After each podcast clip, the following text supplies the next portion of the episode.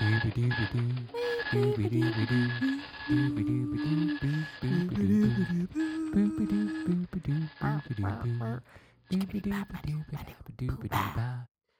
everyone, this is uh, the Dot Matrix at the dotmatrix.com. I'm Justin, And I'm Sean. and we have our special guest.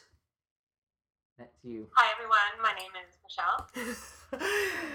and here we are with a special guest, episode 67. Um, we had a special.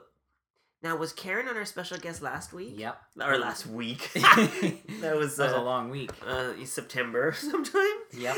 Uh, so two weeks, two episodes in a row, we have a special guest, and uh, it's a it's kind of a celebratory podcast because it's episode sixty-seven. It's ten years of the Dot Matrix. Yep. December 07 was our first one. Crazy. I was thinking of digging it up and posting a little snippets for for during this some at some point. But uh but yeah, so here we are.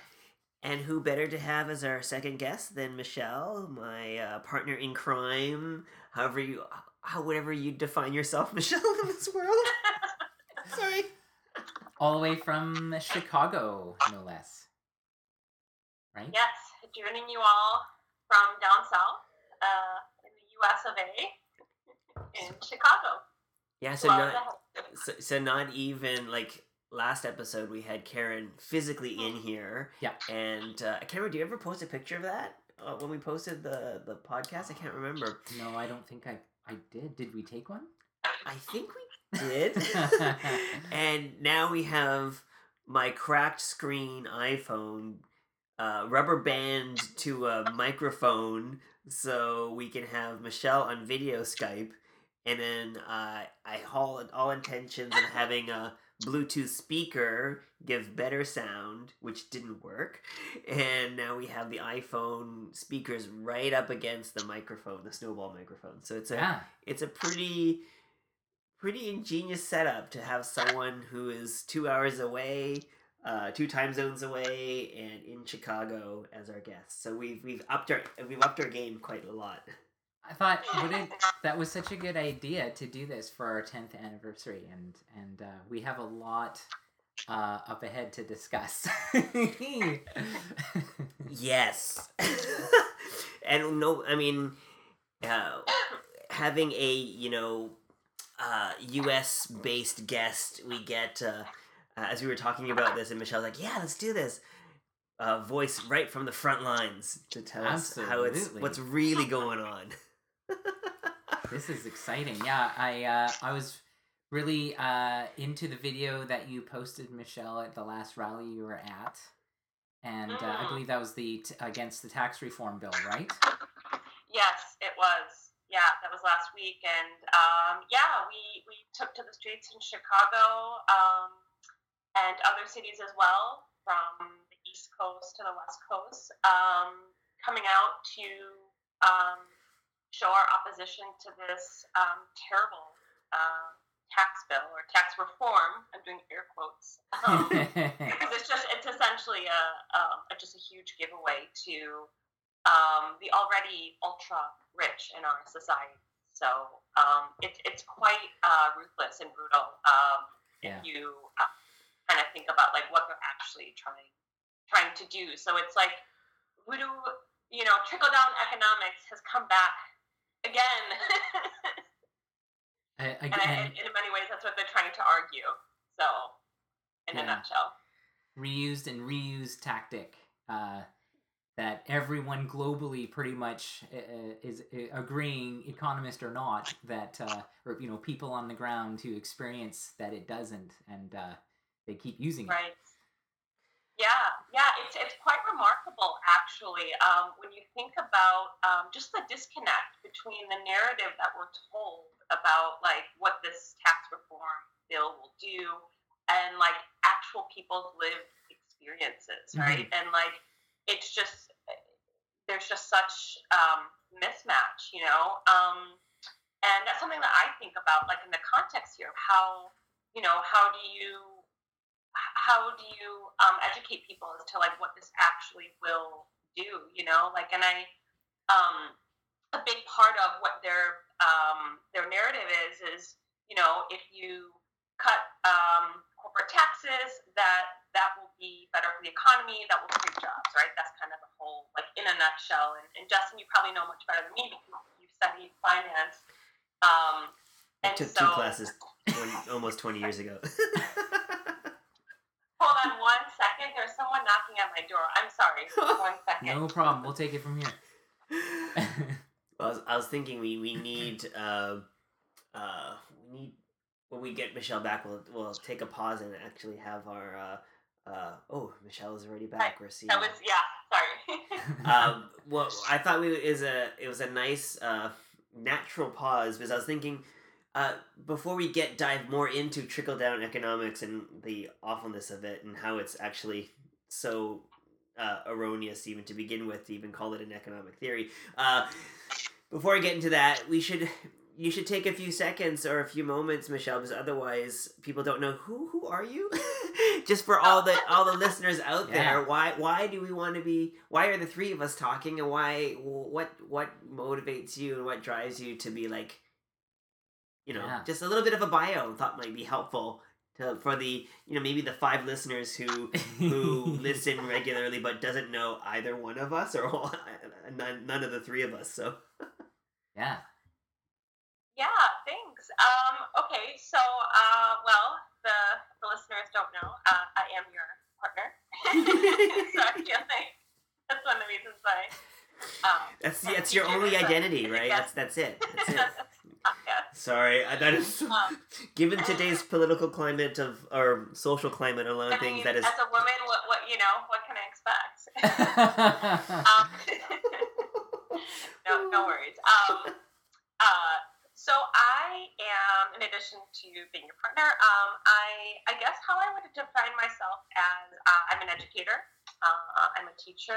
Um, currently, I'm teaching at the college level at uh, two community colleges. So I'm doing the adjunct thing nice. um, while I uh, finish up my dissertation. So I'm doing a dissertation in um, the field of curriculum studies, um, but looking at uh, pedagogy not from not like focusing so much on like in class instruction, but sort of like uh, the pedagogy of social change. So how how people um, how we can learn uh, and teach ourselves um, uh, to be differently than than currently within this um, capitalist um, sort of economic order. Um, Yep. And so I also, with that, I'm also very involved in um, social movement work here in Chicago. Um, um, I guess sort of I would I would kind of say I do education justice work uh, as well as um, political work um, as a member of a of a, a, a radical revolutionary political party. Um, we try to just uh, study together as well as um, mobilize on the streets um, on on all sorts of, of issues. Um, yeah, and and work towards creating a more just and equitable society. So that's me. Brilliant. Now let's get back to trickle down economics. Awesome. Thanks for that. Yeah. Well, you know, it's so interesting, like the whole uh, economic, like what I what I, I well, Michelle and I talk every day, and you, you and actually, well, Sean and I pretty much talk almost every day too, in some way. But to me, I, I and I feel like it's repetitive, but I don't think we've said it in the in the context of a podcast. But like the whole notion that you know, if you give, you know, tax breaks and more money in your pocket to companies and people who are at the the who run companies, basically the top one percent. Yeah. That the theory is that uh, eventually it will trickle down to more jobs for everyone because they will have flush with cash and you know and and and they'll spend more money you know and you and, and create jobs and so forth and a friend of mine has often said that like the whole storyline that businesses are there to create jobs is such a fallacy like corporations and businesses aren't there to create jobs they're there to make money by selling you a product or service that they think that they need to convince you that you want Yeah. uh, creating jobs is always a cost it's never it's never one of their Like- reasons for being Yeah. you know, unless you're well, unless you are a employment com- employment placement service, but then you're not creating the jobs. You're just you're trying to match make the jobs, and that's very different as well. But anyways, and I just keep thinking like like and you see all these stories where you know there's like what is it that biz uh, there's that business forum that I forget Wall Street Journal or whatever was hosting a few Yes. days ago, Yeah, and the, and the guy's like, so who's gonna who's Yes. gonna like uh you know t- take these tax savings and uh and, and create new jobs and like no one I think their one guy. guy Yeah. and they're like uh, come on people like you're supposed to like put your hand up and like they can't even get their act together uh, but they don't really have to because you have the you have the megaphone trumpy who just keeps saying oh it's bad for my my accountants hate me right now or whatever and you're like and just because you say that out loud doesn't mean it's true Right. but right. like to me, like the, if you think about the how of tax reform, like sure you can have that theory that you're going to give companies and uh, well, I don't I don't see how you give people who run companies like like giving personal tax cuts to the one percent or effective tax cuts to the one percent of actual human people. Like that makes no sense because just because I'm wealthy doesn't mean I'm gonna translate that wealth to my company. Like that makes Yeah. no sense. So put that aside. Uh, but if you're gonna give tax breaks to companies, like you don't give it until after they um, have created those jobs. Like you know, Sure. fine. You know, As an fine. incentive? If you need the Yeah. incentive to create jobs, and we're going to give you that tax break, that tax break doesn't come into effect until those actual jobs have been created and people are in it. Mm. And then you continue to report on it that those jobs continue to exist year in year out. You know, like like why would you? give them the money up front. Yeah. Yeah. Here, here's a bunch of money. Create some jobs. They're like, oh, thanks for the money, but I won't do that second part. yeah. right? Like, yeah, that's exactly what it what it is. You're absolutely right. And and yeah, just to add on to what you're saying, Justin, like I mean, they're not really even hiding it. Like, um, they're they're uh, you know, they're going like the majority, like what that money. So it's essentially almost a fifty percent when you think about it, because right now it's in theory at thirty five percent, but but I mean, there's also a ton of studies that have been done that corporations actually don't pay that 35% tax. Oh, yeah, no. Sure. people, Right? So now the plan is to go from 35 to either 20 or 22, and I think they're still kind of working that out.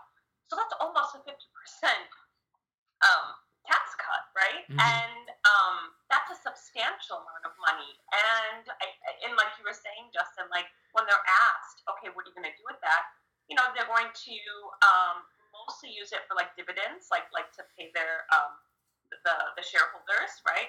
Who the majority of people who own like um, who control the stock market, like we're all talking about the same sort of one percent of, of people, right? Sure. So like how that translates into like any benefit for you and I, it, it is is a mystery to me. I mean, the whole notion that when the stock market does well, that that somehow means that like average working people are doing well. I, I don't think that connection is is very clear at all. Like similar to like how you know we're Yeah. talking about the economic plan. You know, I I don't know. Yeah. I heard that too. There's uh I often think, oh, you know, well, we all as mutual fund holders or Mhm. pension holders, Mhm. you know, we will benefit from the stock market going up. And then I was listening to, I think it's by any means necessary, the podcast. Mhm. There's the this the economist who was who Eugene Puryear was talking to, and he was sort of saying if Mhm. you actually look at what is the makeup of the inve- of investors of mutual funds, it, it's still like the majority is still that one percent. I mean, yes, we all Mhm. have like you know point zero zero zero zero zero one percent stake in a company because of the mutual fund holdings that we have because we're either on the teacher's pension or we're on some other you know mutual fund that we have just from investing our own money. Like but it's it's it's nowhere we're gonna like have a boon of of our investments and we're gonna earn that much money compared to like the still the one percent who owns the majority of those shares anyways right? Like it actually is a, it's another fallacy when you look at you actually pull the numbers. I, was, I, hadn't- I hadn't heard that before. It's funny too Yeah. when you mention one percent, but what about even the top ten percent? I mean, one percent. Mm, yeah. it, it it's you know in the estate tax and you know like there's they're, they're doing everything they can it seems based on what we've been reading that they're trying to make it just easier for the most well off and it's just so transparent that it's Mm. it's it uh, it kind of boggles the mind you know because we you know we live in this country that we're seeing our own uh, economic divide uh, between the wealthy and the poor, so to speak, and you know, there's always talk about the middle class and so on, but it's rare when you know people are actually talking about doing things for the poor. You know, when Mm. Trudeau talked about his uh, uh, the the the um, national housing plan that they just came up with, and they haven't had one of those in about twenty five years nationally. And he starts talking about the poor. You know, some pundits were like, "Wow, he actually talked about the poor," because it's kind of a Yeah. no go zone that if you're trying to uh, reach people across the country, you, you go for the middle class. You know what I mean? So- Yeah. You know, there's an interesting. Um, I was listening to, I think, one of the last couple of On the Medias, which is another Mm. podcast I listen to all the time, and I've gotten Michelle into it too. I like it. Uh, Yeah. uh, they were doing Yeah. something all about. There's a segment all about taxation, Mm-hmm. and and and I love it because they always go. They they study the media, but they they re- they really do. They study coverage. They s- they they, Yes. they that's Sure. what they do, right? Yeah. And they talked about taxation and all of this dialogue and how it's not just you know last little while. It's not even the whole like you know last couple of years of dialogue about the ten or one percent. It, it it goes way back to and actually you know. Uh, you know the Democrats have an equal in the states have an equal sh- share of blame on the where we are today and, and how the discourse on taxation is just so bad and poisonous and, and Right. so confusing is because um, uh, when you talk about sort of the poor Mm-hmm. uh, a lot of people get angry who are you know republican or conservative or you know you you um, the poor don't deserve tax cuts because they haven't contributed right so so that's one piece and where the programs that are there and designed to support the disenfranchised or the the financially um, disenfranchised in society is it can be articulated like that because it's actually a very specific quite public program Right. right? Because you apply for it, you get social security, you get you know all these things. So Mhm. it's quite a clear line where people can see the taxation, and then then people just shit on people like, well, you're not working hard enough. On and forget for a moment Yeah. how troubling that whole argument is that you're supposed to like work hard and get you know the American dream piece.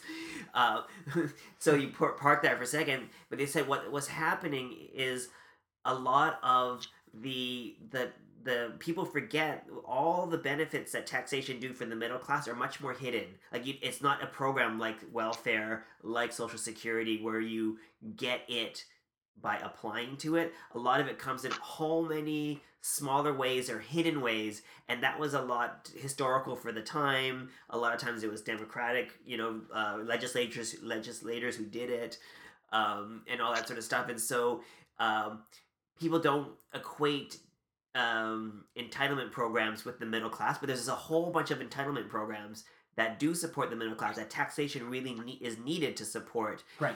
and and the word entitlement because people don't think about middle classes getting entitlements because they only use it for things like social security but Mhm. entitlement in its founding or origin of the word and use of it in taxation was well you're entitled to it because you've paid into it so it's not as if you're Ah. entitled to it because like oh i'm entitled to it and I, I, I everyone's entitled to it and that's a kind of a weird twisted current use of it Yes. it's not yes. because everyone believes they are entitled to it. You're entitled to it because you've paid into it. And Sure. all of us who pay taxes, whether it's Canada or the US, are entitled to the benefits of why taxation is there to begin with. Right. Right. You know, like roads could be considered taxation and, and, and, and entitlement, right? Uh, you know, um, you know, all these different things, right? Like, anyways, so it was an interesting. I totally did not describe it well, but it's a really no. good on the media um, segment. Yeah.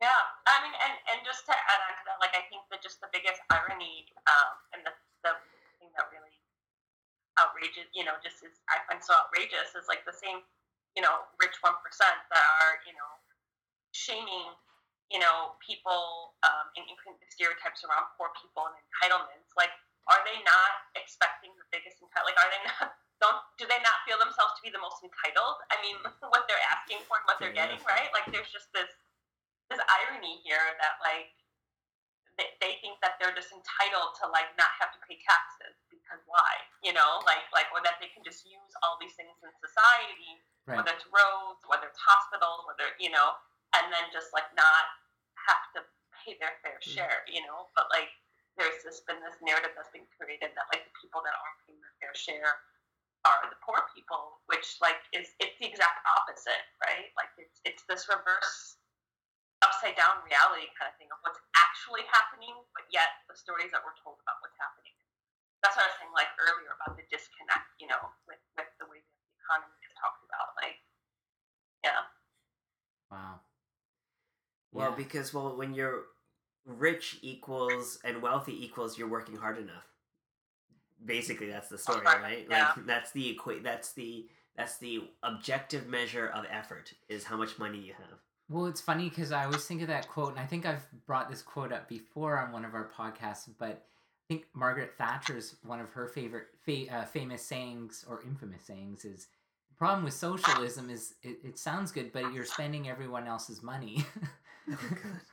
and it's but it's remarkable how many people though in our political climate and environment like uh, north and south of our border is how many of them are just pure thatcherites you know? Like they Mm, they have pictures of thatcher on their desk you know what i mean? Like yeah. they still revere I her thought you were gonna say doing tattooed on their asses. Or maybe tattooed on their asses? I'm sure Scheer does but the uh, conservative leader for us Andrew Scheer.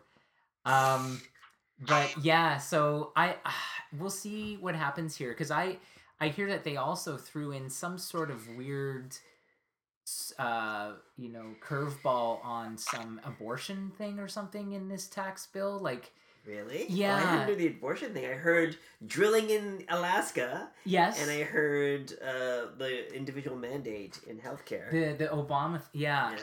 So I think you know they use it's a it's a it's a, a modern kind of trick, or maybe they've been doing it for years, but they almost take what's supposed to be a very kind of specific but large bill, and then they turn into these what they call the omnibus bills. Omnibus bills is what it's. I think it's more of a like a Canadian term for parliamentary system. I think Yeah. what aren't they like, like not amendments, but like. What is it called in the states? They uh, it's it's a slightly different variation Oh, when they they add uh, uh um riders or something. Yeah, Yeah. like like earmarks or Earmarks, something. yeah, something yeah, yeah. But I, I just found that really surprising, but not because it's you know Mm. they didn't even I heard they didn't even read the full 500 pages or like even the people that are voting on it, right? Or maybe you know more about that. Yeah, I- um, I mean that's uh, no, I, I think that's actually that's that's what I heard as well. So you're right. Like um, what I heard is you know I mean and and on Twitter like you can see pictures um, and I know like Elizabeth Warren um, put out a, uh, like a Facebook video of like how um, they got the, the the the bill which was like you know over 500 pages um, things crossed out and like written by hand in the Right. margins and like I, I mean, and then just like having to vote on it in like an hour, you know? I mean, Right. just like really kind of ramming it, trying to ram, ram it through. And, um, you know, yeah, and, and, and- and they're trying to sneak all these things um, in there. I, I didn't hear about the abortion piece, um, but I mean, I, like you were saying, like, I'm not surprised. I mean, I, um, there's just, um, I'm not surprised that they're, they're, um, putting in anti-woman legislation um, because that's kind of who they are. Yeah. you know, like the vice president is, I I mean, and the president himself is a sexual predator, and you know, it's Yeah. just they're they're um, I, I think just in general fundamentally opposed to to the rights of, of women and um, It's So, interesting you yeah. mention uh, Vice President Pence because you know we've all heard that thing where you know this this kind of actually just sounds like gossip where they say oh well he won't have a dinner with a woman without his wife present. Yeah. It sounds very funny and it's good for the comics you know on nightly TV to talk about, but I think it was Samantha Bee or someone one of those people said well actually that that actually limits the power of some of his female staff Right. because they there's actually parts of their job where they might be at say some sort of meal or with a meeting or something and and you know it's like that actually limits what some of his Right. female staff can do is because he doesn't have his wife there you know yeah, Or just how many meals does Mrs. Pence have to eat? yes there was a funny kind of on, on that kind of funny note, and, and to light it up a little bit. Like there was, um, I didn't read the whole thing, but I saw it tweeted. And The Onion wrote an article about like um, Pence had to uh, call and ask for someone to come eat with him because um, there was like, and then there was a bottle of like Mrs. Butterworth syrup because he couldn't be like you know like without a, a you know without a, a woman um, not his wife and so like it, you're right like it is definitely like the, the butt of like all these jokes Yeah. um but there's like definitely much a much more like serious kind of undertone to it. Um yeah absolutely and I think that's a really good point that it that it limits uh, women's power. Um and and and that in addition to so many other things. Um and I, I guess you know what I also think about, um, you know, as we've been been talking about the tax bill and the um, and and the Republican and Party and what they're trying to do, um, and I, I I'm assuming we're going to get to this at some point in the podcast. Um, Yeah. Just m- our like my overall uh, disappointment in the Democrats, like like just the fact that the Democrats do not know how to be in opposition. It's Sure. just it's pathetic, quite frankly. Um, Yes. and and so that's what is also really um, eh, eh, you know frustrating is you have this uh, these people um, in the president you know the president the vice president people that are you know trying to whether it's a tax bill uh, all of the, the, these terrible policies that they're passing um, and the democrats just can't be in opposition to that um, you know there was uh, was it two days ago that they signed like a two week extension because they were gonna, there was going to be a government shutdown. right. Um, and and then you know Nancy Pelosi, you know, went to go speak with Trump. I I think I'm not sure if it was Pelosi and Schumer or just uh, Nancy Pelosi, uh, but then came out and like just you know made this vague statement of like we talked, we didn't agree on anything, but like you know we're we want to continue the dialogue, right? And it's just like what, like what we I think Mhm. like we don't need to continue the dialogue. You actually need to be in opposition. And so for me, and I think a lot of people agree that if the Democrats said, you know what, like we cannot, this tax bill is terrible, um, and we Yeah. can't agree to any of this. Yeah. Um, and allow this shutdown to happen. Like I think people would see that as like, whoa, wow, they're actually collectively doing something Sure. with a little bit of a backbone to like to be in opposition, right? To Yeah. prevent this thing from being uh, rammed through. Um, and they just can't do that. I think part of it is because fundamentally they're also the party billionaires. Um, and so there are many people on their donor base that also would benefit from this tax bill, right? And so Yeah. um, the Democrats are speaking out of both sides of their mouth, right? They, they say they want to be in resistance and opposition, but they but they're not, and they don't, um, and they don't know how to be that. So there's that other component as well of like what's what's going on. Hmm. That yeah, I, I I feel there's two things. I mean, one thing is right is that you know pe- people who don't pay attention or who haven't paid attention. I don't want to say don't in a judgment kind of way. Uh, you know, forget that the Democrats aren't necessarily the party of the disenfranchised or the the pluralist uh, pluralistic party. They're actually just the nicer billionaires. You know what I mean? Yeah. Like you, you know. The ones with an actual a bit of a heart. yeah they they they you know like but but that's about it right and and so i think that's that point is really true uh, as i've started to pay more attention uh, the other piece of it is i think you know the democrats particularly this instance about like not letting like just letting it uh, the the debt ceiling go for another two weeks and not doing the shutdown trying to get something before christmas you know that whole notion about not being uh, a a party of opposition like i i think it's to me, I, I it's Democrats, but I think it's both parties. Uh, because I think if it was the, the things were in reverse, I'm sure. Like, well, actually, no. The the Republicans don't give a shit. At least the Tea Party people don't, and they'll just shut down government if they want to. Mhm. hmm Uh, but Democrats aren't. There's not a, a strong faction, a vocal faction of the Democratic Party that is that can really tap into that oppositional uh, vigor, mainly because they're still trying to Mm. understand how to operate. Uh, are they still using current paradigms or old paradigms or new paradigms? Because everything is different. Everything is ass backwards right now, and and I think normal political convention would be like, oh well, don't shut down the government. You will um, you'll pay for it in the polls or the next election because you know all that sort of stuff. I mean, that's the, Yeah. that's what, and I think no one really knows what is what holds true still in political convention and what doesn't. And I think the Mhm. Democrats, like a lot of big institutions, are risk averse. So they don't Right. want to take a chance. They don't want to be labeled as shutting down the government. If people don't get their social securities check right? because Mhm. government is shut down, do they want to blame my Democratic colleague in the House who's up for re-election in 2018, or Right. Yeah. or Doug Jones in Alabama next week? You know, if the you know Mhm. like like everything is you know, and you're still working in old paradigms, and no one knows whether or not old paradigms still work or not, right? So I think Right. there's a there's a little paralysis because we just don't, don't know what the new world order is. That's a good point. I think is another thing that might be driving this. Yeah, I, I, I think it. You know, they they could do with one.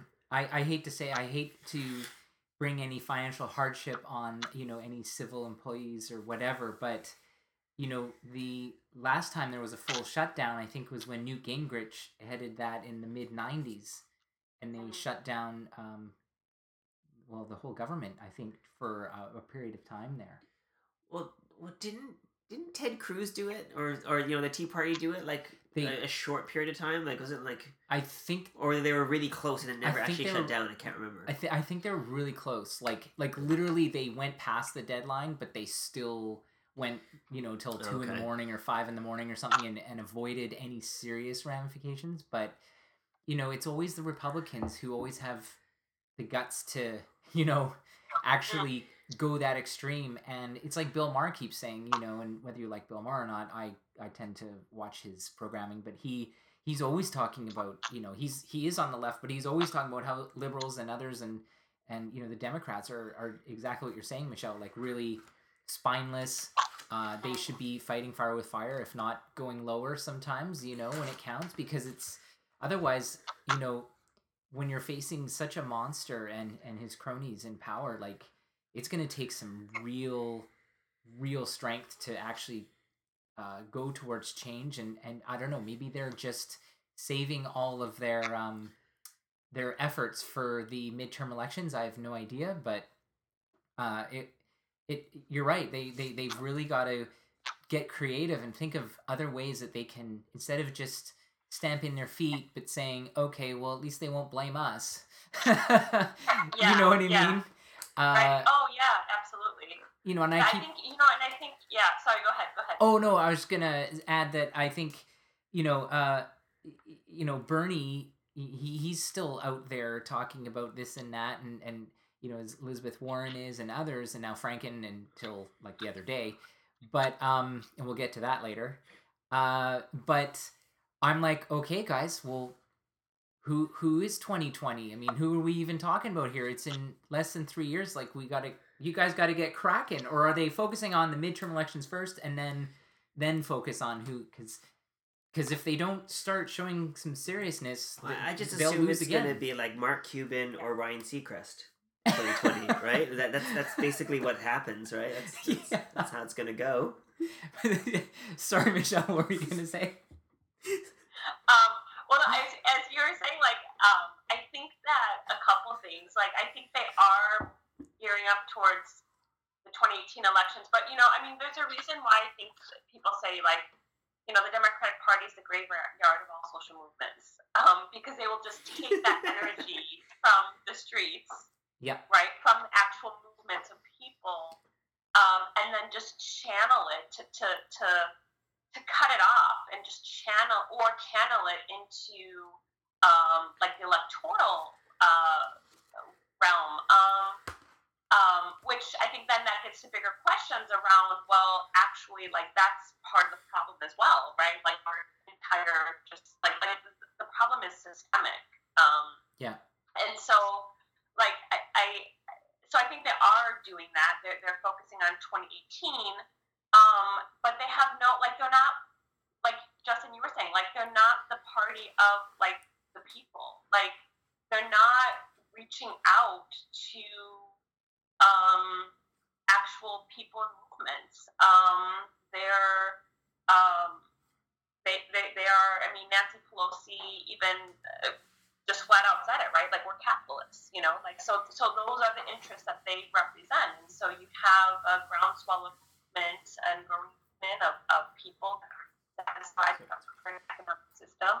But then you have a party that supposedly is supposed to represent the people, um, and basically says, well, yeah, but you know, we're just not going to go there. That's off limits, you know. Right. So forcing people into the the the the status quo, and people don't want that, and so um, I think that's why you see like you saw very low voter turnout. Um, and then and there is, I think though within the Democratic Party, I should say, I should back up a bit and say I do think though that there are, um, it's not unified, right? Like you do have the more progressive wing, the Bernie people, um, that I think is a big part of the party. And um, the way what the DNC did and, and what people suspected all along of the Clinton, uh, the Clintonites, uh, and then now what we know to be confirmed via like Donna Brazile's new book, her revelations, you know, her her book that came Yeah. out, Yeah. um, as well as WikiLeaks, the emails, all of that, right? Like, I mean, no one really had to, like, like people knew it, right? Yeah. But it's like here we actually have evidence that that that this happened, um, and so I think as long as the Democratic Party Democratic Party continues to push out the the, the more progressive people that I think are that were the Bernie crowd, um, they're just they're not they're not going to reach people, right? Like they're just there's this whole big part of what could be their base that they're just Yeah. Flying past. you know Yeah. yeah Totally avoiding. and then wondering why they're not winning. I mean, like Hillary Clinton was like Donald Trump is, is was the most. I mean, both of them. I think historically, are probably they were like the two most unpopular candidates. You know, and Yeah. just like um, Hillary Clinton, I think you know, as and, and I'm not the first one to say this, you know, but like she was basically running on like Obama's third term, right? That was kind of her political platform. And then even Democrats, like during you know some of their campaign slogans were like, "Have you seen that their guy?" You know, it's like really like is this what it like you offer no vision to people that are experiencing real hardship you know like and so your thing is well at least we're not as bad as this guy. So like what that means i should vote for you? You know and i think people finally got to a point where they're like no you don't you as a democratic party don't deserve my vote. So i think that's a big part of what happened. I I think that's a huge huge part of it and and a really hotly debated uh point actually. Uh, that was actually a really good segue because I know that we um you know Hillary herself has been making the rounds since she wrote her book and you know I'm I've always been hot and cold back and forth on her. I think she you know uh uh, she she was one of the most kind of hawkish of the Democrats for sure. She uh, apparently, like you said, she was uh, uh, definitely thinking that we'd end up, uh, they rather end up, you guys, your country, attacking Iran. Uh, ultimately, um, you know, she tried a Russia reset button. They actually had the button where they tried the reset about ten years ago Oh yeah. around the time we started this podcast, I That's think. right, And uh, that obviously, you know, they, they well, Russia they don't take anybody seriously. They they just laugh. They they play everybody, which we got to they the West has to figure out a way on that too. But you know, I think what and you may disagree, Michelle. I mean, I'd be interested to get your take on this and and and Justin's as well. Is like when I see her interviewed, even when Matt Lauer, who a lot of people are coming down on him for his treatment against her, rather when he interviewed Trump uh, right after her during uh, the election campaign. Um, I, I, I the the difference between how she and Trump answered questions was so stark, so uh, I, I- mean it, it's it's hard to put into words. She all of her answers, whether you liked her or not, or felt that she was going to be a good president or not, all of her answers were so much more substantive. Uh, with whether you agreed or not, whether she what she wanted to go with things, where what direction, and and it, it's when you look back now, it, it's breathtaking. Like even Trevor Noah, I saw her uh, being interviewed by him uh, on her book tour on the the Daily Show recently, and any question that he asked of her, like the answers were there. Like she had answers. She had fully formulated sentences, no made up words. Um, and and and and she's like, you know, this is what we would have done, and it could have been all bullshit. But you know, to me, it was enough of like, okay, well, if I was an American and I had to vote in this election, would I want to vote for someone who can actually form a sentence and come up with a with with an actual answer to a question? Um, without going into a, a number of talking points. I mean, she may have done that as well, but um, or would I pick the guy that is just like, I don't give a shit what you think. I'm gonna make fun of you for thinking differently. I'm gonna mock you openly, and um, we're just gonna do what we want. Like, I think it was, even though they were both, you know, probably representing billionaires and things, it seemed like Mhm. the the choice. Uh, uh, as much as the WikiLeaks thing bothered me, the email thing bothered me, uh, it, it it seemed that there was still an option there to go with something that, you know, could have provided some way forward for the American people. Maybe maybe extremely limited. I don't know, but you. I, Uh, I'm torn on it. Like I say, like Bernie would have been way better, of course.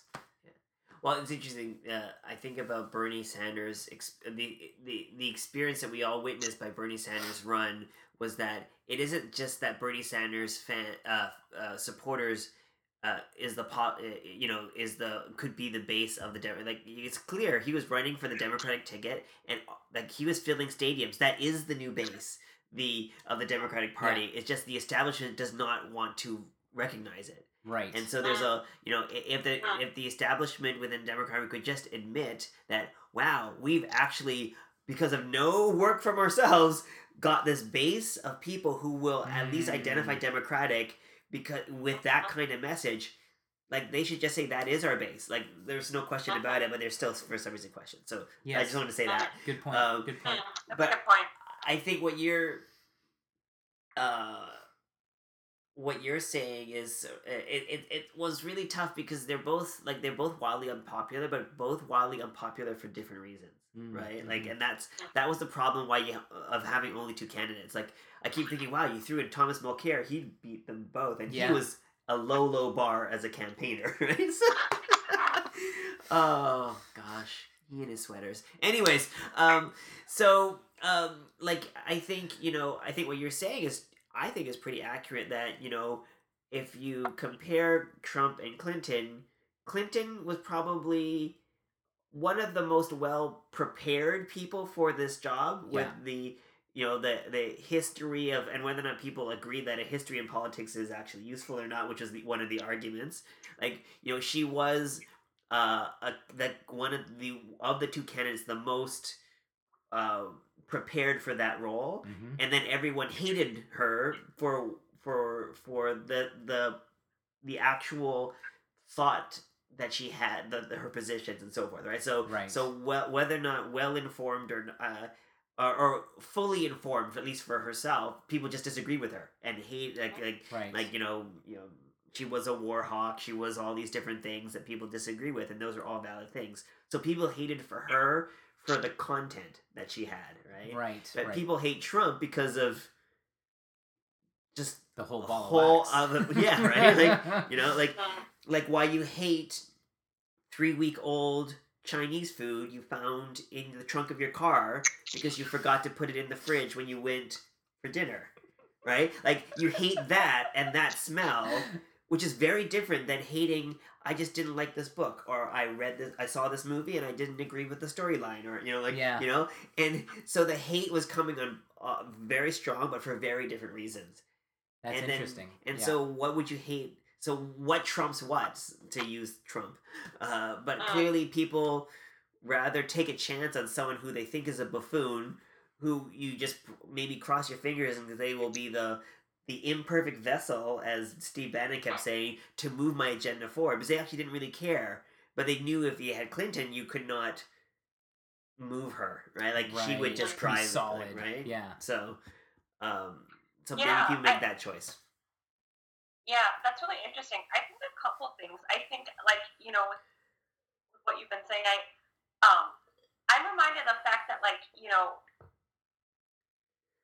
couple of things. Like one, um, she uh, she still won the popular vote, Sure. right? So like Right. Yeah, that's uh, that's a good point. by a lot, right? Um, but it's just because we have this anti-democratic thing called the Electoral College um, is like one of the reasons is why you know um, ultimately Trump um, got the electoral votes, even though he lost the popular vote the second time that happened. And so um, I, I, that kind of always comes to mind as well. Um, and then also the, the extreme low voter turnout. So like when people say like, oh, like the will of the people, like like this is what the like if people think that somehow like Trump is what the American people want, I'm always also reminded that like well we like there was very low like most people stayed home right and why was that why why did the Democrats not turn out their base um, right. which I think gets to like what we were talking about right their their sort of disregard for like a huge base uh, the Bernie Sanders camp um, I mean, Hillary Clinton could have done so many things. She could have chosen Bernie Sanders as a running mate, for example. Sure. I know. Could have. No brainer. I, I know. Right, I like, that's the most obvious. Quite frankly, instead she chose Tim Kaine, who was because their strategy had been let's go for the conservative, let's try to get those Republicans to vote Democrat, right? Like instead of like actually going with like the groundswell of like energy um, behind the, the, the, the youth behind the Bernie Sanders right. Um, right. phenomenon, right? So like in his his campaign. Um, so you know, you, you, and then you take um, the African American vote for granted, which she did. Um, and then just also like not going to states like Wisconsin, like like that you just show that like you're just not engaged, right? Like um, and and I think that in addition to that, like um, uh, you know, Justin, you and I talked about this not that long ago. Like um, the role of like affect, like so, and I think that's a sort of under um, under kind of talked about aspect of the of the campaign. Like so, I think that people like Hillary Clinton, like so the whole thing about the deplorables, right? Like I think there's mm-hmm. a sort of within the liberal establishment, this sort of elitism. Yes um, that is really damaging and destructive. And so it was like, um, we're not going to acknowledge any of the hardships that you all are facing, the quote unquote white working class, if you want to call it that, or but just in general, right? Like like the, the very disastrous ways that, you know, um, sort of the Midwest and other parts of the country, right? Like um, have suffered because of jobs, uh, you know, uh, the car industry, like all those factory jobs that like people don't have anymore, um, and just in general, right? Like that we just haven't really recovered from the 2009 um, crash, and so like people, like people's lives are not getting better, um, mm-hmm. and I felt like in the in the in the Clinton campaign, it was like no, no, no, like yes, they are, like the, you, you know, sort of like like denying that very lived reality that people are experiencing, still. right? And so you can exactly still, right? So there was this lack of acknowledgement of it, and addition to that, a sort of elitism that like you're stupid, right? You're you know deplorable, right? And so people, I think, also rejected that. It was like you know, everything is going fine. We just need to make some of these little tweaks and like, but the system still is working as it should, kind of thing.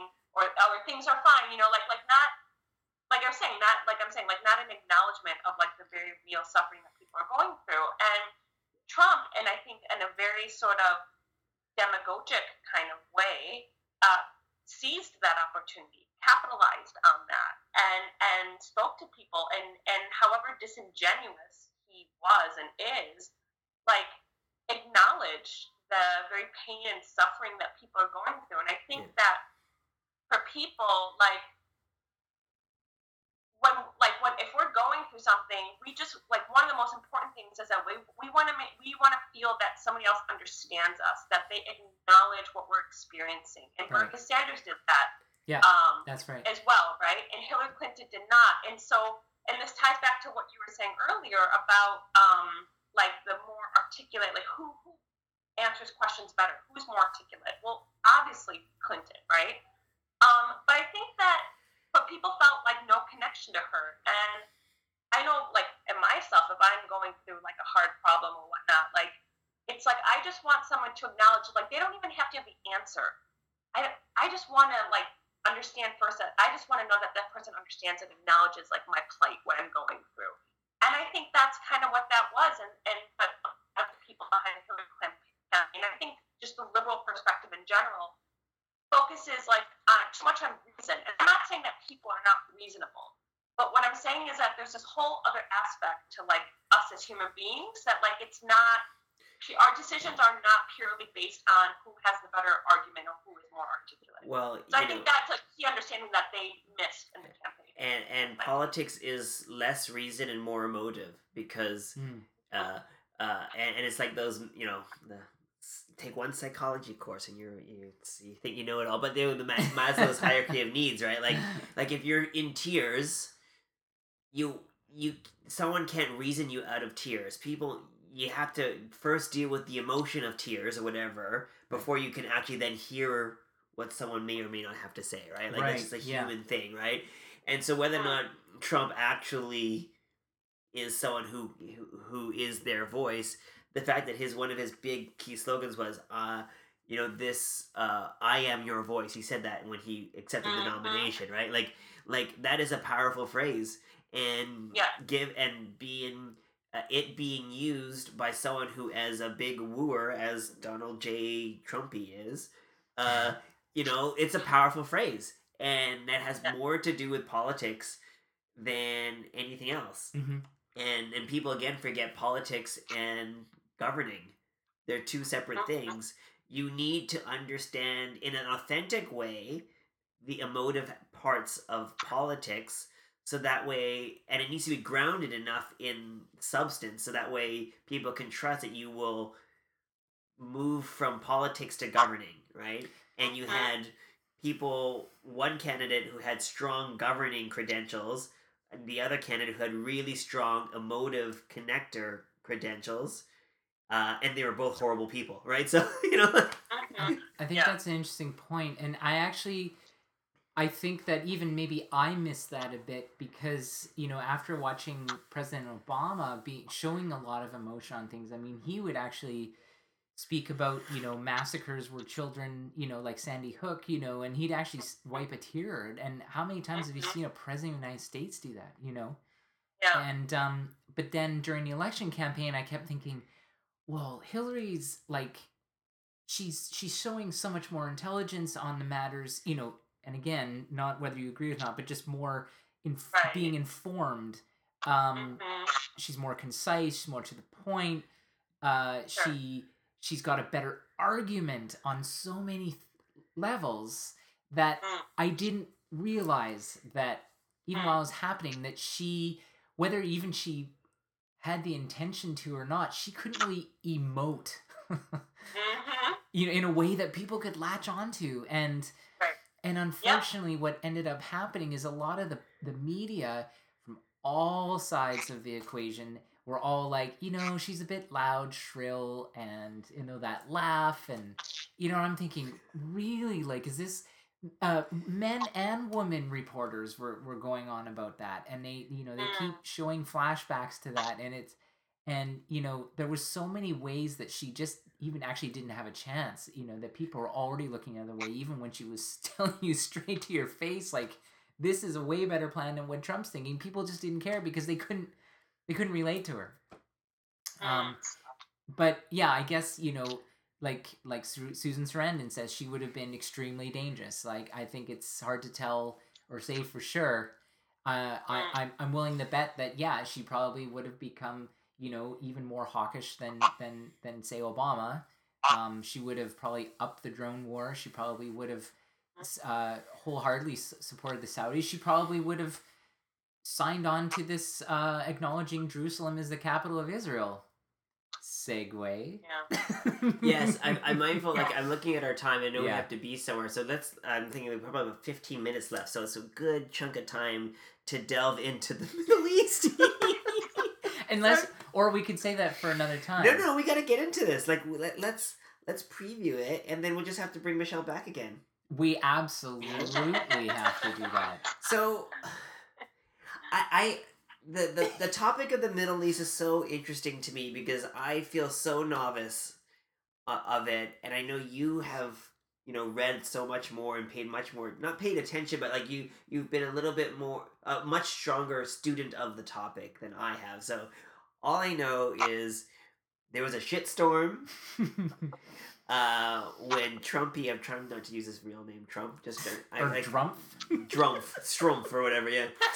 Uh, like you know, basically saying, which what- from my understanding is already like kind of policy in the United States that Jerusalem is the capital of Israel, but they they don't say it officially because of the negotiations that are going on. And right now, every six months, Trumpy has to write sign something that says they're going to keep the the the the the embassy. the embassy in Tel Aviv. So like to me when I heard a little bit more of that, okay, it's not as dramatic. Like he's not as like he's not doing something stupid. I mean he is doing something stupid, but but it's not like It's uh, not out of the question compared to previous administrations. yeah, yeah, yeah. He's, he's not going he's not going Sandra uh, Sandra. Sarah Palin rogue. He's just Right. like just saying fuck it, I'm just gonna not I don't want to sign this anymore, we just do it and, and whatever that stupidity is behind that. Like it wasn't so so rogue like it is kind of been a quasi thing that's been going on for a while that's all i know but uh and i know it's just i mean I, as a negotiator or, or someone who understands negotiation i'm not a Mm. negotiator like Hmm. uh and and relationship builder because Mhm. negotiations are relationship building uh of these many sides uh, it, it has caused a shitstorm right so uh but what's your thoughts Um, my thought is i there's a few things that run in my mind. One is what they've. I think Israel should have a capital that they. I'll just say this at the outset that they believe should be their capital. I mean, I think we all all countries want to name the place that they feel is their capital. But the problem is is that Israel was created and exists in no other similar way to most other countries on the planet. And there's so much behind how and why they came to be. And although I, I believe they have the right to exist as they are and have a capital, what the, the, the issue is is that when you are uh, having a major um, you know government like the, the United States or if there were other countries who were to do the same, you you are essentially ceasing all prospects of a a, a, a, a fully fair negotiated peace process because of of all the people on the ground how they feel about that place. Obviously it means a lot to you know people keep saying christians jews and, and muslims but it was such a bargaining chip that if you just have them or perhaps others in the world um, that say, well, no, we're just recognizing reality, it is the capital, undivided, you are, in my, I don't know why we're f- feeding back here. I don't know if you can hear that, Michelle. Sorry if you can, but um, I think that what you're saying to the people on the ground in, in the region is that, well, no, I mean, we are essentially uh, actually doing a one we're perpetuating what is actually a one state solution and there's no bargaining chips left for the palestinians and so whatever their future state's going to be they're not going to have a capital. Um, they're they they don't want the whole capital. They want the east part of the of the old city. They want what's uh, more uh, attributed to their history yet israel wants the whole thing And Which- is there a reason why Israel wants the whole thing other than wanting the whole thing? Like, is there a, an actual like religious reason or historical reason why they want the whole thing and not just Western Jerusalem, which actually, from my understanding, physically holds a lot of religious significance? Well, I think religious significance number one because they don't. I mean, you know, the the hardliners on their on their end would consider just that whole area, including West Bank and Gaza, as the whole part of Okay. uh, their their holy land. So why would they give you know this one section of the city to the Palestinians? Because the Western Wall is basically right bordering it, right? Um, so that that's my take. I think when you're unilaterally making that stance, you are basically saying to, uh, you know, uh, you know, let alone the other Arab neighbors, whatever you're saying to the Palestinians directly. It's like, no, you're you're not getting a choice at even uh, distinguishing what your future will be. That that's my take. So I don't know if you have any thoughts on that, Michelle. Yeah, yeah. I think um, you know, I I come to, and I, I feel like I'm continue, continually learning more and more about this issue and, and reading up about it um, because we're not like taught it in school, and I think in the media we're always given the perspective of the of the Israelis. Yeah. Um, and so you really have to like the, the, the voice of Palestinians is just always absent. Yeah. Um, from from the perspective that we receive here in the U.S. Um, and I think also in Canada as well. Um, and so you know, I I I- feel like I'm I'm learning so much about it, and, and, and so from up until this point, the way that I what I've been learning is like I guess things to that I think are really important is number one, like understanding um, Israel and, and Zionism Mhm. is like a settler colonial project Yeah. that is racist and like Israel is like an occupation, right? Sure. Like like a straight up like occupying force. Yeah. And so um like that I think is like it's never kind of like talked about that um in that way and and the, the, the Zionism like that project goes back like over a hundred years um and there's actually really disturb like interesting but disturbing uh, connection between anti-Semitism and Zionism Okay. um, which is uh, I uh, Ben Norton and Max Blumenthal have a podcast, um, and they did an hour-long segment, um, gosh, several weeks ago now, just kind of talking about these connections um, with the Balfour Declaration.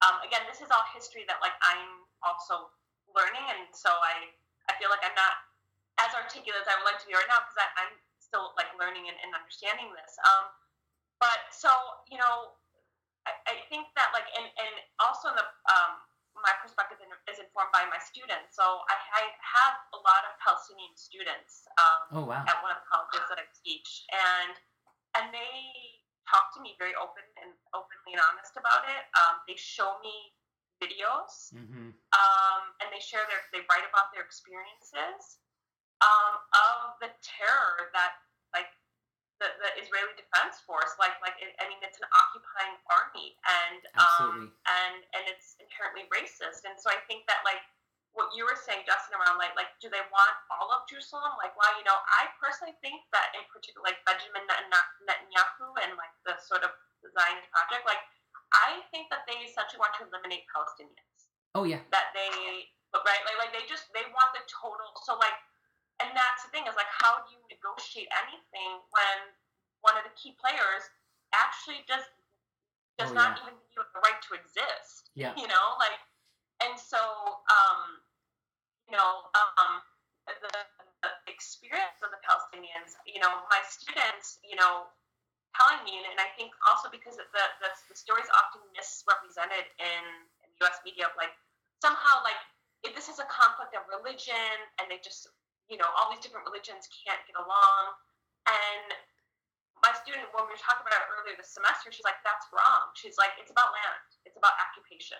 It's about the fact that our land was stolen and there's an occupying force that is like is there right? And Yeah. that jews christians and muslims um, like they get along um, and there's like that's not the issue right? Um, and so then kind of linking that back into jerusalem like how jerusalem as a city is a muslim city um, it has a different name it's al-quds Al i think Al-Quds, yeah. yeah al-quds right um, in, in arabic um, and and history that's there, and then also just what it means like for the three monotheist monotheistic religions in the world, right? Islam, Judaism, and Christianity. And so to have one, like you said, one like ownership of that, Yeah. um, Exactly. is is yeah is, is very problematic and and i think that the fact like that so many countries and so many people are saying this is disastrous like, this means there cannot be peace right? like you can't do this and then say that you genuinely want peace like you were just saying a few minutes ago sean so I that's in a nutshell kind of how i um, yeah Can I ask you? a I mean, yes, it's about occupying land and and land that was stolen. But if I can ask a religious question, I don't know either of you know the answer to this. Either from Sean being you know a student of this topic for many many years, or Michelle having a Catholic upbringing. Uh, what what I don't understand, and I've never understood this, because uh, on the religious side, like why is why are all evangelical Christians? Why is the evangelical Christian perspective as being pro-Israel? Like I, don't understand that because is it because they're anti-Islam, or is it like because I, I, I because Judaism and Christianity are different religions. So I don't get why Christians have held uh, have taken one side, and why aren't why isn't there a Christian group trying to also lay claim to Jerusalem and have a Christian state in that in that same area too? Like like what what Right. what what? And I I would fully admit I am the least religious person and religiously educated person. Uh, probably ever. And so I, I just I, I just never understood like why is this such a like part of people say oh Trump did this because he was he committed it to his base and he has a speech that people show all the time that he was in the evangelical Christian thing but because evangelical Christians are not Jewish right? So I don't get it. I think uh, from so where's I, the tie? Yeah you know i'm i'm not well versed on it but what i what i have seen and i've seen uh, people talk about this is that for whatever reason evangelical christians and uh, specifically have aligned themselves with the zionist cause like the the or just the, the jewish cause when yeah and why is that i i that's the part i'm not sure about because, because sorry if I bring in just really quickly, like because I think well, okay, well, you know, the the biggest well known persecution of Jewish people were the Nazis. Was what and and and Germany was German Nazis Christian? Were they doing all of that? I mean, I know you know there's a whole Aryan nation and the master race. Was that all? I wasn't sure if that was. I don't think I'd never thought of it as being Christian based. It was just like crazy Hitler based, right? Like that that wasn't religious, and I thought maybe it's a lot of guilt from that, and now we're gonna be, you know, but that's not a thing. I, I'm assuming. Uh, you know what? you know what I mean? Like- yeah, it's a good question. I'm not sure actually. I because we do know that other Christian factions are hugely anti-Semitic. I mean, like they're you know, th- uh, unfortunately, Jews were persecuted against all over the world and still are, and by Christians and non-Christians alike. So I and the KKK are they anti-Jewish? oh I I yeah I, I would say so. Then Oh yeah, you- definitely. Then how do you Yeah. say that they're They're bad anti-Catholic, people- I think. bad people on equal sides? How does Trump, someone like Trumpy, say there's bad people on equal sides, kind of quasi supporting the KKK, and then being the voice of evangelical Christians about pro-Israel? Like I don't like see that there's a lot of confusion that I don't get on the religious side of Yeah, things. Well, I think Trump. that's a Go ahead. Go ahead. No, sorry, no, that's a good question around like like the point. So to answer your initial question, I I don't quite know. Um, I yeah, that's an interesting alliance that I feel like I need to. I, I feel like there is an answer. I just haven't like I know. I was gonna Google it before. So, like, podcast. yeah to like there's a few books i have on my reading list that like specifically talk about this issue that like i i just Yeah. event you know i have to get around to and, and hopefully soon um and so hopefully that will be illuminated and then i can you know but that's it's like and and the the so that connection i don't quite understand and then also what you were just saying about the trump's base and the evangelicals that's also very you know I, I like it because it's not about like like he's just so and like he's not what they claim that they stand for. I mean, Yes. so True. True. how all of that is looked past, like, and that is a yeah. I'm sure people are doing studies on it. I, I mean, Sean, you have a bit, you have an understanding of it, but like that kind of boggles my mind as well, to be honest. You know, I think there's with this conflict and um, you know Jerusalem going to one specific state, even though they claim that they will let you know the the uh, the, the powers that be over there will will let others continue no matter where they're from or who they are to to worship freely. Um, I I I think it is about land because they consider you know West Bank, Ju- Judea, and Samaria, which are two biblical areas that that some uh, like the far right leaning on on on in, in their um, especially in, in their government and their cabinet, are are never planning to give up. And you know, Jerusalem smack dab in the middle of all that. And um, so I think that you know they as there's there's so much that goes into it, and I I think unfortunately. I think we're you know with Trump doing what he did and the fact that a lot of other presidents and apparently one of our former prime ministers, Joe Clark, was going to do that in 1979. Oh yeah, I heard that. 1979, our prime minister, a conservative prime minister for one year before Trudeau got power back, the elder Trudeau, he was going to he campaigned on moving the embassy to our Canadian embassy to Jerusalem as well, which I had no idea about until recently. And he faced so much backlash though uh, that they had and and for security reasons and a bunch of reasons that they they actually recanted and he he actually broke that election promise and never did it and since Mm. then you know the more centrist or left leaning parties that have been governing it's pretty much centrist um have they haven't gone there they've always been two state solution da, da, da, da, da. but it, I, I really do think it is about being an occupying power uh, ariel sharon the previous or a couple of previous uh, uh, prime minister, uh, leader, presidents, uh, whatever their top guy is, um, in Israel, even admitted being an occupying power, and that's why they pulled out of Gaza in 2005 because they there was no simple benefit for them to hold on to that little patch of land, and because they understood that it, it's it's a, a, a, a- it's a Palestinian homeland.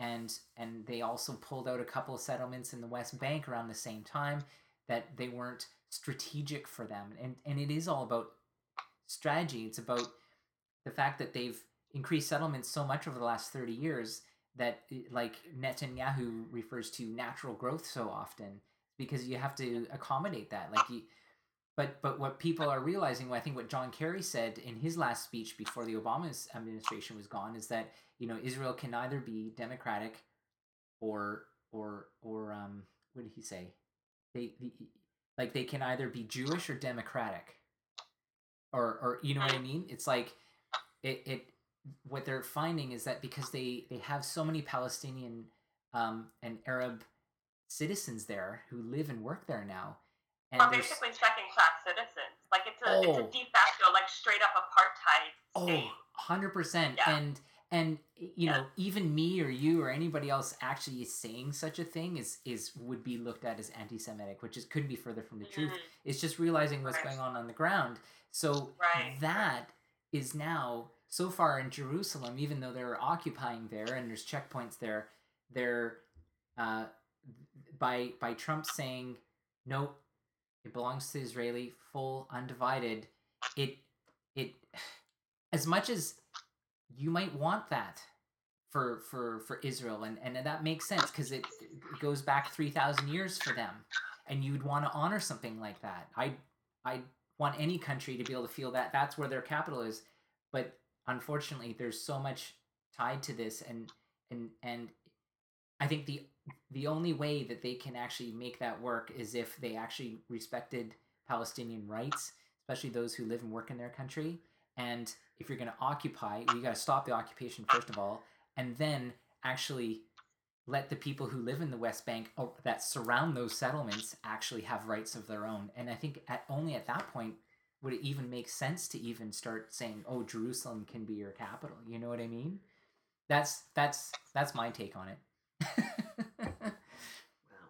but I guess Yeah, we're out of but time. yeah, no, and, and, and I mean the treatment of yeah, it just like I guess the last thing I'll just kind of add to it because I know you do have to wrap up, but like with the the treatment of Palestinians and like again like that perspective that's not told, like you know, uh, my students this semester, like you know, in conversations. I mean, one student who like she lived in a house that like had no heat.